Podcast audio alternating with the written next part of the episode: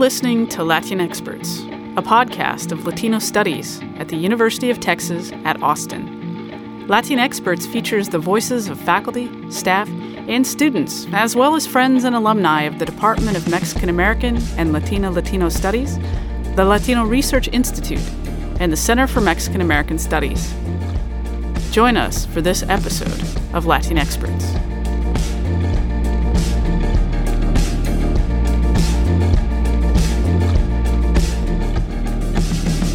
Episode 28 What is the experience of being a woman of color in a STEM field? I'm your host, Karma Chavez, and this is LatinXperts. Research suggests that only about 3 to 4% of bachelor degrees in science, technology, engineering, and math, or STEM fields, are awarded to Latinas. The numbers get even smaller for masters and PhDs. Among those who end up working in STEM fields, there are significant obstacles. For example, a study published by UC Hastings College of Law in 2015 found that nearly half of Latina scientists reported that they had been mistaken for administrative or custodial staff. Nevertheless, some Latinas thrive in spite of their workplace conditions, or at least they do their jobs very well. One of those here at UT is Dr. Lydia Contreras. Dr. Contreras is an associate professor and holds the Jim and Barbara Miller Endowed Faculty Fellowship in Chemical Engineering in the McKetta Department of Chemical Engineering at UT Austin. She holds a PhD from Cornell University and a bachelor's from Princeton. Her research focuses on biomolecular engineering, biotechnology, and metabolic and cellular engineering. In addition to her faculty role, Dr. Contreras is the managing director of diversity in the Office of the Provost. I am thrilled to speak with her today. Dr. Contreras, welcome to Latin Experts. Thanks so much, Karma. I'm so excited to be speaking with you today. Well, I'm very excited to have this conversation because I just think you are a wealth of wisdom in so many ways. And I guess I just want to start out by asking you how you came to the field of chemical engineering.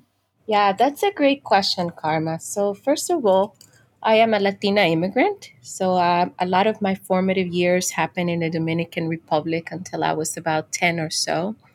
And of course, in countries like the Dominican Republic, when it comes to the professional outlook, it's very limited. People often think about medical doctors, they think of lawyers and teachers. Those are the most common scenes. So when I came to the United States, I thought that that was all I had to choose from. So I, I was trying to debate, well, or a business person, right? Do I like business? Do I like the medical environment? Do I want to be a teacher? So those were the models that were set for me to choose from. As I went to schooling, I just figured out that I was loving chemistry, I was loving math.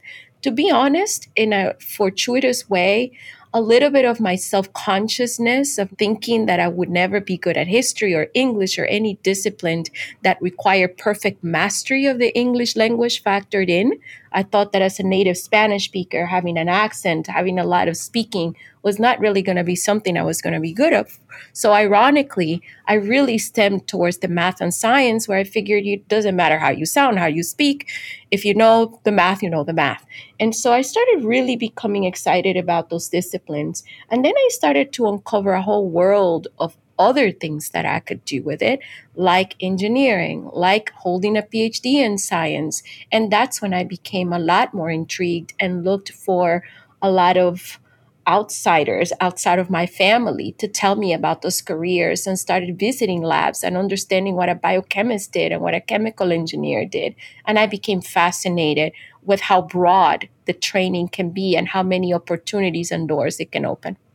So I find this story absolutely fascinating that it was as a result, at least in part, of your accented English that you chose to go in the direction of science. I love that because I think that opens up a lot of pathways for people to think differently about some of the things that they think might be a, a hindrance to them. And clearly, it seems you did. It wasn't going to allow you maybe to go in to be a, an English professor, but it opened up this other door. And I, I think that's probably really poignant for our students to hear.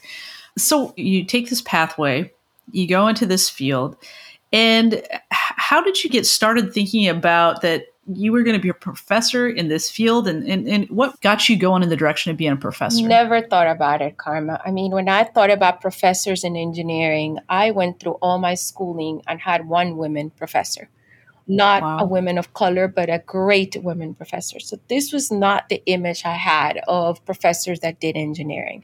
So never in a million years did I think professor. I didn't even associate who I was, my interests, my love for music and family and, and community and doing things for people with an engineering career as a professor.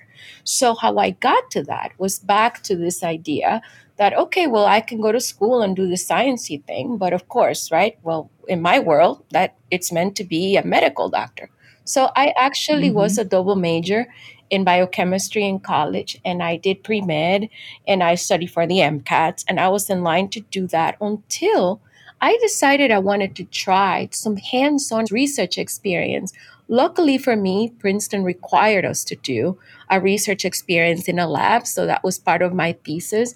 And I met a wonderful professor in my career who sat down with me multiple times and really saw, I guess, potential, saw my love for science, how much I enjoyed discovery. And we had a great conversation about different career options. And one of the things that he told me that always resonated was that one big differentiator from a career, traditional career in medicine as a medical practicing doctor, would be the lack of sort of finding something new every day. That that was really a possibility when you did a lot of research. And that's really what opened my eyes to research. But i really started a major in chemical engineering still bound and confined by the boundaries that my family saw in their very limited vision of what successful career can be. So if you like science, then you needed to be a medical doctor. And I remember when I told one of my aunts that I was starting to like engineering, her response to that was, "Oh, that's an ugly career for women." Because her vision of an engineer wow. was a civil engineer, you know, stereotypical man that wears overalls, a ruler, and a hard hat and goes up ladders. and I couldn't do that. And once you told me I couldn't do it, I guess that got me really interested in finding out what I could do. And that actually gave me even more of that resilience to fight that and say, well, what is this thing then that you're telling me I can't do and I shouldn't do? It's kind of a funny story to that, too. That is a funny story. And I confess, science was never my thing. There was an option in college to take courses called like biology and society and those were you know the easy courses that kids took. So the only chemistry course i ever took was called chemistry and society. You know i don't remember a lot. It's also been 25 years ago. But I say that to suggest I don't actually even really know what the field of chemical engineering does. So, would you talk to us about your research, what it's meant to do? Sure, Karma. So, it's a great question. So, one of the wonders that I always tell my students in my intro class, especially my freshmen about chemical engineering, is that it is a very wide field. It's full of opportunities. In reality, what we're learning in chemical engineering is how to think of chemistry in addition to biology, math, physics, and make new processes, make something new, scale up processes. And you can apply that quantitative and systematic training to pretty much the making of anything. That's bioproducts, that's pharmaceuticals, that's, you know, um, Wall Street thinking about money flow, that's thinking about materials flow, so electronics, so environmental engineering. So our students really learned a skill set that is very broad. In my case, I was very biased already, as I've said several times, towards the bio world.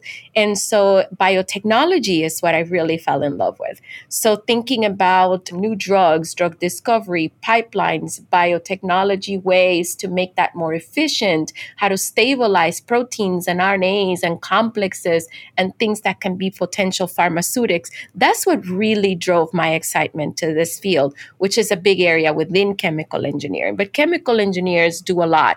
Some of them work in cosmetics, making Revlon. I mean, any product that you touch that you can Im- imagine exist pretty much has had a chemical engineer involved. And so it is one of those behind the scenes kind of um, enterprises that is actually doing the work that makes pretty much everything happen, but the average person may not really even know anything about That's it. right. Thinking about paper, thinking about color, paint, cosmetics, Colgate uh, hires a lot of engineers. All these companies, food, right? The food industry hires a lot of chemical engineers. So, absolutely, a lot of that very cool behind the scene innovation and work that you enjoy kind of makes society a much better place. But people don't really stop to think, hmm, I wonder who came up with this, or hmm, I wonder how this was produced and how that was optimized for quality, etc. Yeah, that makes a lot of sense. So, within that context, what has it been like to be a Latina, to be an immigrant, a woman of color in your field? What has your experience been like? Well, I think you mentioned some of them at the beginning, Karma. I think that some of the facts that you mentioned would all of them apply. One of the things that it's definitely a challenge is the fact that when you walk into a room or others even walk into your room, like your classroom and your lab and things that you're managing and in charge of, right. they're looking for who's in charge. They're not expecting that you are the person with the knowledge in the room. And so they are not used to people that look like me in this career still, unfortunately. That comes with a lot of challenges. You mentioned, for example, wa- walking into the cafeteria and people asking you where the drinks are and where things are. That's true. So there's a lot of pressure usually to, as I tell my husband all the time, be in costume, right? Quote unquote make sure you look like mm-hmm. a professor, right? And what do I do with the hair? What do I do with the curls? Curly, no curly, up, down. And, you know, should I really be wearing just jeans or I have to throw a blazer so that I can really help people recognize, give them cues of what they're used to finding me in this role. So definitely you touched on that at the beginning. But I think even more than that, there's a lot of isolation culturally because there's not a lot of people that understand your system of values.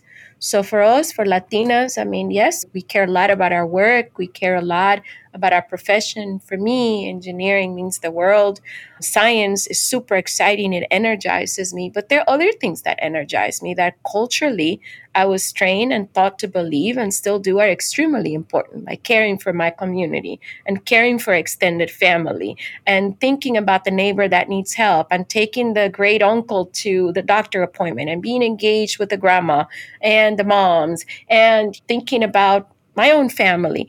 And those values often crash in a career that's still very men dominant and not dominant by values of community and communal values. So I think that those are real crashes that I think Latinos in general face in the workforce, especially in a profession that it can be so isolating because there's not too many people that share that cultural heritage.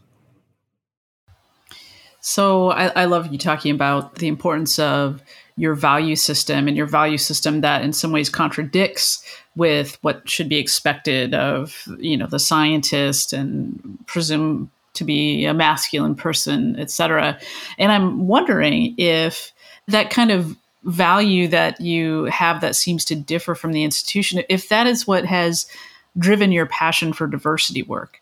And your other hat of course is doing diversity work within the provost office. And I'm using that term. You can critique it, of course. I, am wondering, is it because of your experience that that kind of work is so important to you? Oh, absolutely, Karma. And I would just say for me, it means inclusion, right? It really means that anybody from any background that has not just the ability, but the desire to do anything they want to do should be able to find open doors to do it with less barriers, with much of a cleaner path. And to me, that's very inspiring. There were so many people that have opened doors for me, and so many people that haven't. And that doesn't mean they've closed them, that just means they haven't. And I think that to me, making the distinction between just standing by and watching and doing something proactively to engage, to make people feel that they can really reach their potential, that's something we owe to our students. That's a right that they have when they're here. That's a right that everybody in the world should have. And that is super important to me and drives me every day when I teach, when I walk into my role in the provost office, when I think about equity, when I think about how to include people so that whoever they are, it's welcomed and it's an asset. I like what you said about it's not necessarily that some people close the door in your face, they just didn't open the door. And I wanted to pause on that because I think that is such an astute way to think about the way that things like racism and sexism work. It's not that someone necessarily has to be overtly aggressive or hostile to you, but it could just be that kind of passive act. And I didn't know if you wanted to elaborate on that at all. So, in terms of people opening doors and not opening doors, I think one of the things that especially us academics like to think about is that whoever in our space is here because they're entitled to be here because they're the best.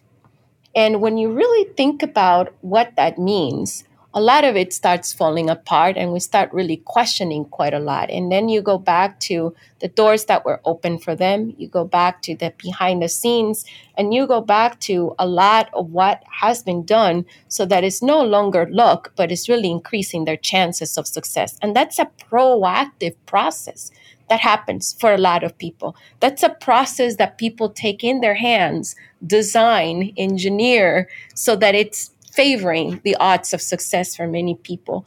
And I think that the absence of that, it's almost in my mind very similar to shutting the doors because by default the doors are shut for many people. So if it's not a proactive effort to open them, you haven't necessarily shut them yourselves, but you're recognizing, or you may not even be realizing they're shut.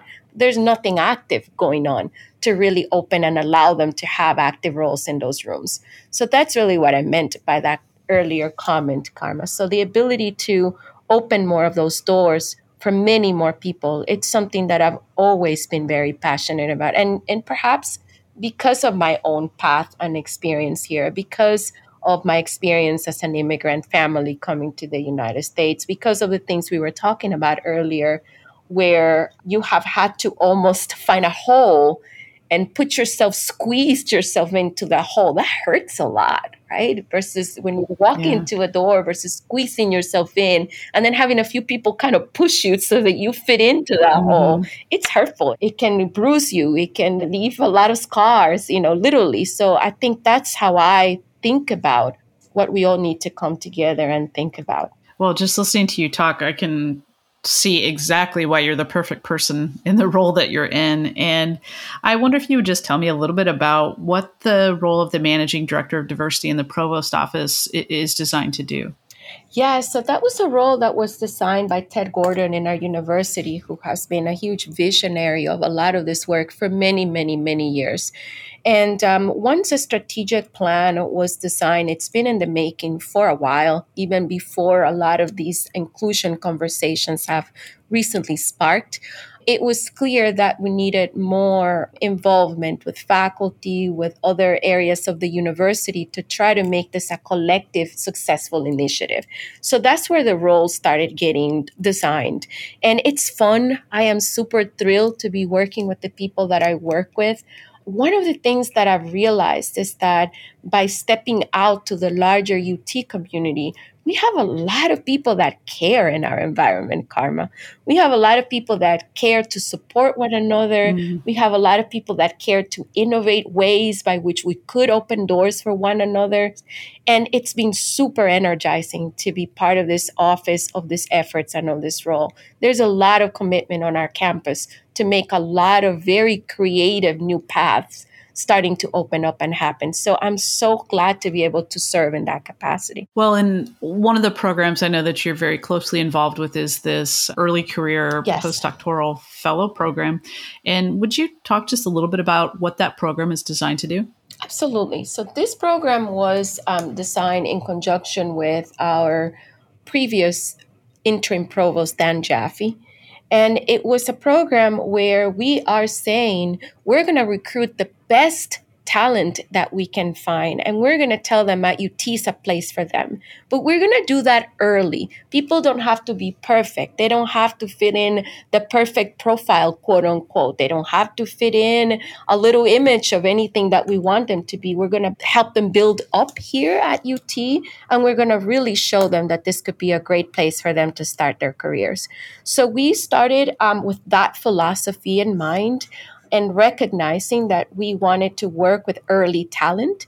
And so we started working with departments, deans, department chairs to cast programs together that we're filling in a strategic need for that department. So these are people that we want because of what they bring intellectually to our environment. They're filling in a niche, a scholarly niche, a research niche, a teaching niche. So that was the pre designed. Then the call went out to the broader community, US international community, for young scholars and researchers to apply. And we got a great response. We started with 26 early career fellows. So these are postdoctoral fellows, these are people that have had teaching experience, but also a great deal of training in terms of diversity, equity, inclusion, and how to open doors and think about that for other people, particularly in their teaching, in their scholarly work, in terms of our students. And so those are the people we've been able to attract to campus. There's 26 of them. They're thriving. If you are sitting in a room with them, it just makes your day. They're bright, they're excited to be here.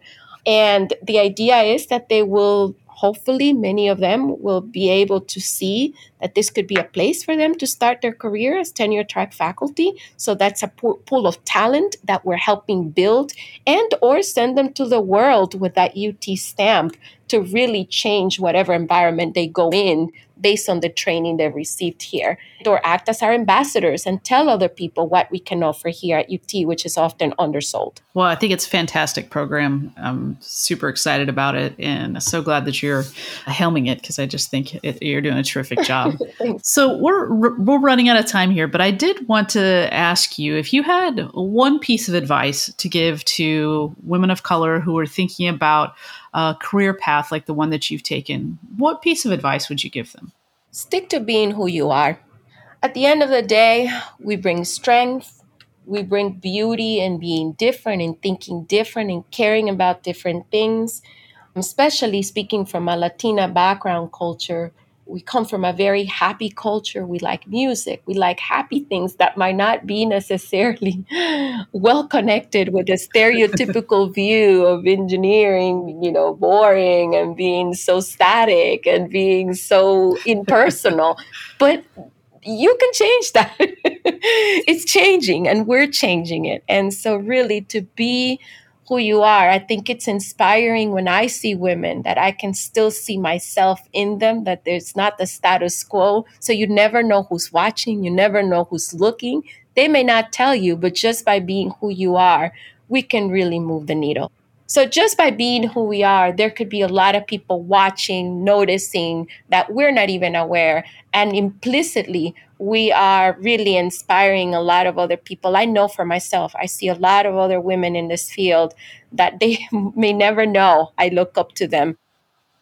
Mm-hmm. When they are who they are, when they bring in something new to the table that I can identify with, that means the world to me. I love that. Well, what a great place for us to end today. Dr. Contreras, thank you so much for being here.